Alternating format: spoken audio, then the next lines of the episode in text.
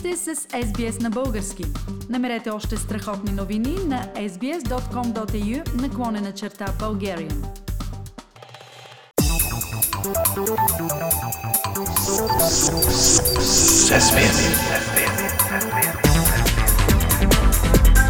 Акценти на седмицата.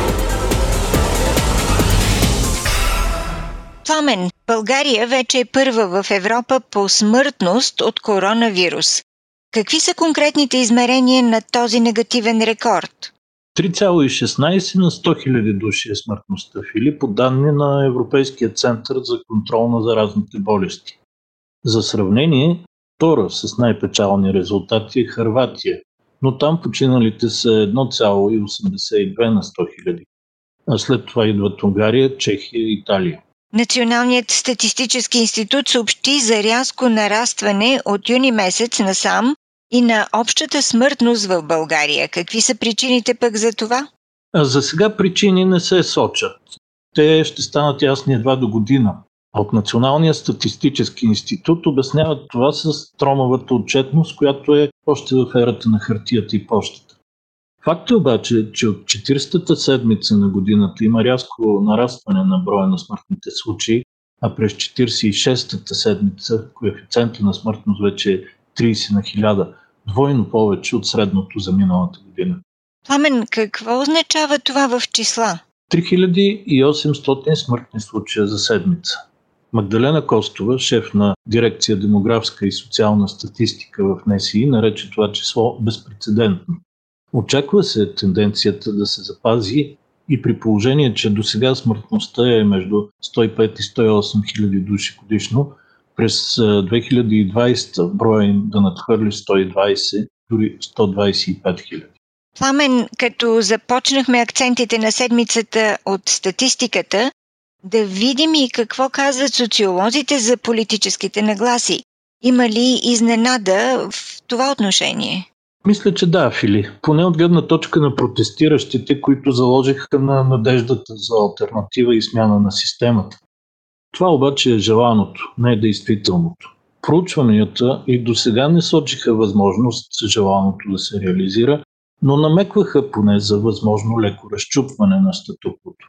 Например, тъй наречените националистически партии да останат извън парламента, в него да влязат по-динамични малки леви и десни формации.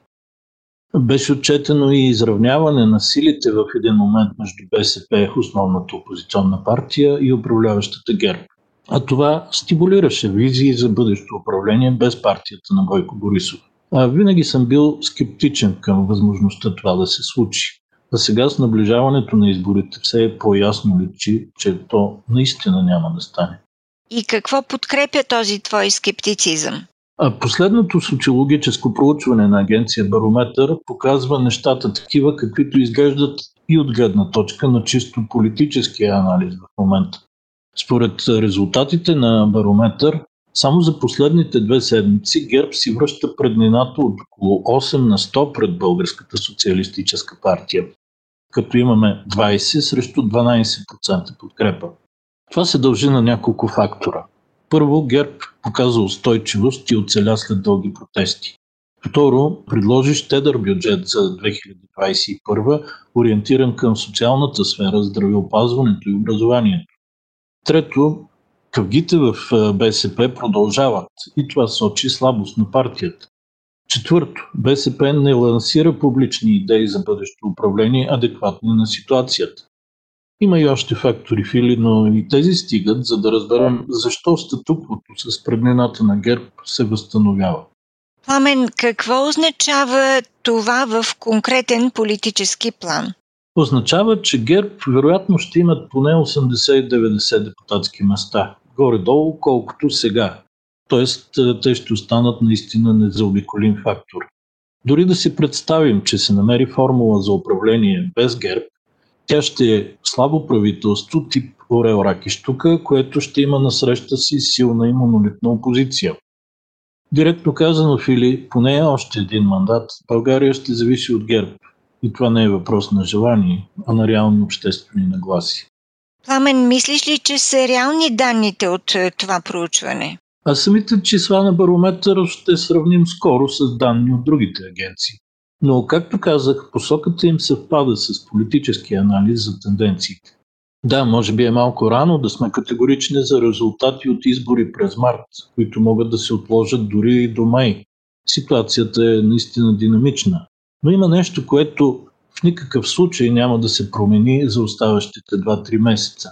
А то е, че дори ГЕРБ да се разпадне внезапно, липсата на реална политическа альтернатива на ГЕРБ ще остане да тежи и да покане българското гражданско общество най-после да си свърши работата.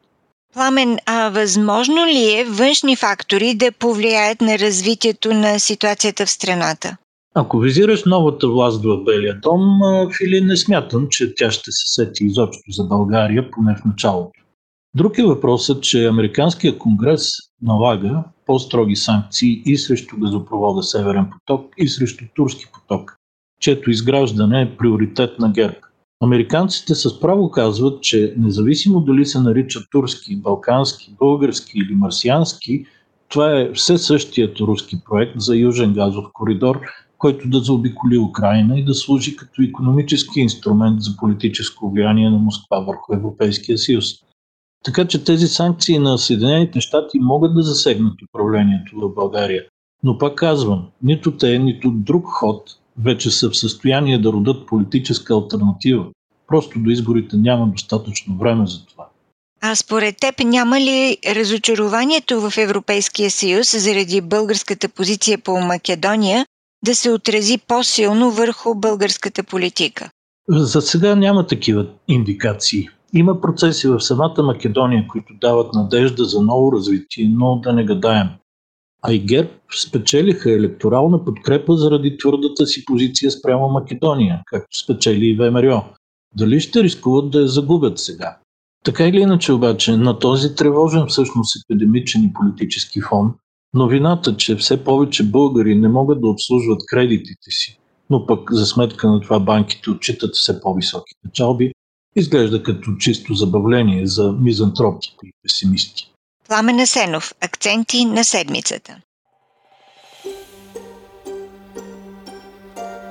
Харесайте, споделете, коментирайте. Следете SBS на български във Facebook.